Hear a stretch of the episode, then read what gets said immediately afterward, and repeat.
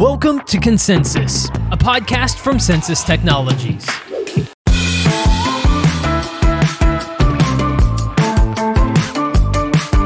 Hello, everyone, and welcome to another exciting episode of ConCensis Podcast.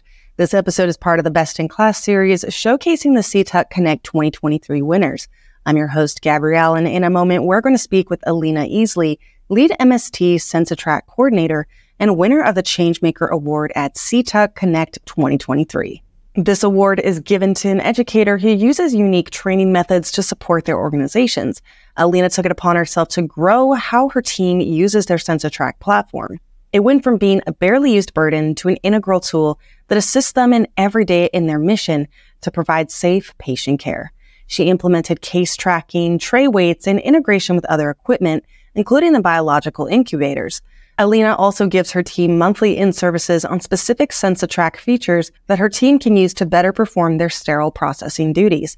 Thanks so much for joining us on the podcast, Alina. Thank you for having me. To start off, let's give our audience a little bit of your background. Uh, so just give us a name, title, and what it is you do in the industry. My name is Alina Easley. I am the CensiTrac coordinator, just to keep it short, for Central Texas VA as well as Austin Outpatient Clinic. Um, my sole responsibility is the functionality of CensiTrac at our facilities, as well as serving as the subject matter expert for CensiTrac. Any hardware issues or anything like that related to CensiTrac, I am responsible for that. So, as a subject matter expert as well as educator, what kind of difficulties have you had to face uh, in terms of, of, things brought to you in education deployment? Uh, what have just been some of the challenges or difficulties? So, a lot of the difficulties that I have is when I implement staff, they're not really receptive to change. Uh, a lot of times they are comfortable where we are with utilizing the program at that particular time. So as an educator, if I am doing a new implementation, sometimes I may receive some pushback. Um, so I just have to continue to educate and do the why behind why we're doing this. Um, explain to them that this is going to make us more effective. Uh, if we have any hardware issues or things of that sort, I'm responsible for um, getting those together as well. So yeah, as an educator, it's always very difficult to implement new things because, like I said, staff is not always receptive to change. And in terms of building your educator profile, what resources have you utilized to help you uh, just develop as an educator for your team? So one thing that I did was I went to CTUC in 2019. Um, I met a lot of people there, did a lot of networking. So they helped me out grow as an educator, as well as I am in a CensiTrac group with a, a bunch of coordinators. Um, if there's any questions that I may have, I also have the help desk. I have my client manager, uh, trainers that have come onto our site. If I have any questions, I can reach out to them as well. Um, I also did the manager course. So all of those tools have helped me be able to grow as a CensiTrac coordinator. Uh, well, walk us through your thought process when you decided that you wanted to shake things up and start implementing changes within your department. So, as a CensiTrac coordinator, when I first took this position, uh, what I saw was a lot of weak spots that we had. We were doing a lot of paper documentation. So we have a database. So why not use it to its full capability? That was my thought process when we were implementing new things of how can we streamline this data? Let's make it easier for ourselves. Let's get away from that paper and let's streamline stuff. So that's what I look at. I also look at is it going to be conducive to our workflow? Is it going to help us? Those are the aspects that I look at before making any type of changes. Well, did you face any kind of pushback or did you have ample collaboration? What was the atmosphere uh, within your department in terms of assistance in implementing this change?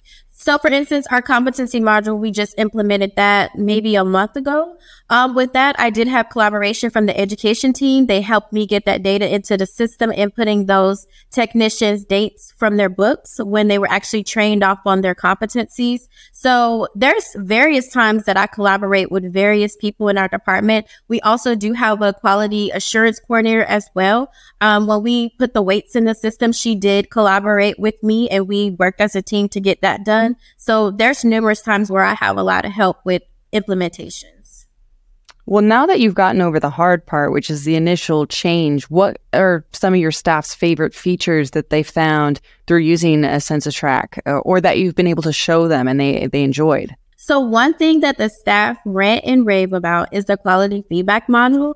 They absolutely love that. If you can see the exception reports that we get every day coming in with staff, you know, putting in that feedback. They also like the message module because it's very quick and efficient for us to get that message pop up on our screen.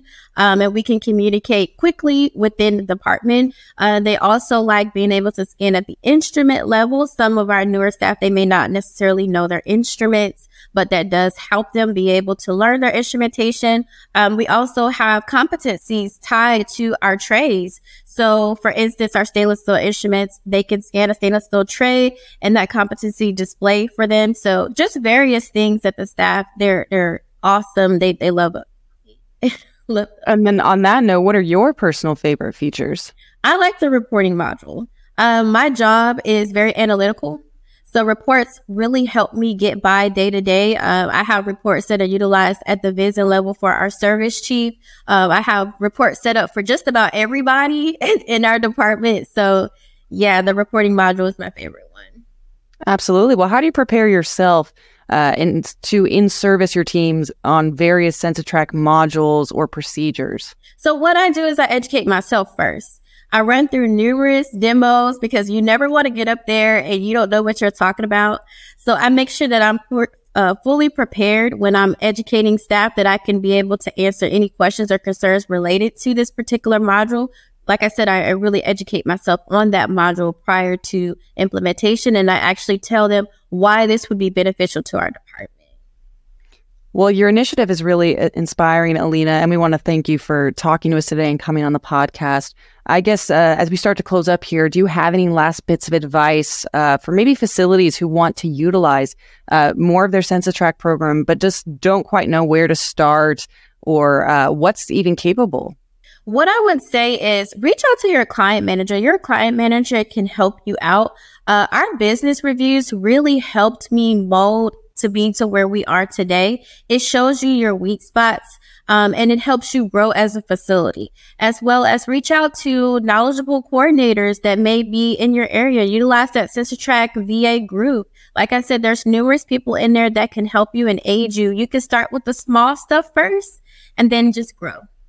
Absolutely. Well, that wraps up the conversation for today. So thank you, Alina, for joining us on today's podcast episode of ConCensis. It was a pleasure to have you on. And as always, if you want to learn more, please visit censis.com and look for this podcast wherever it is you get your podcasts at. I've been your host, Gabrielle. Thanks for tuning in.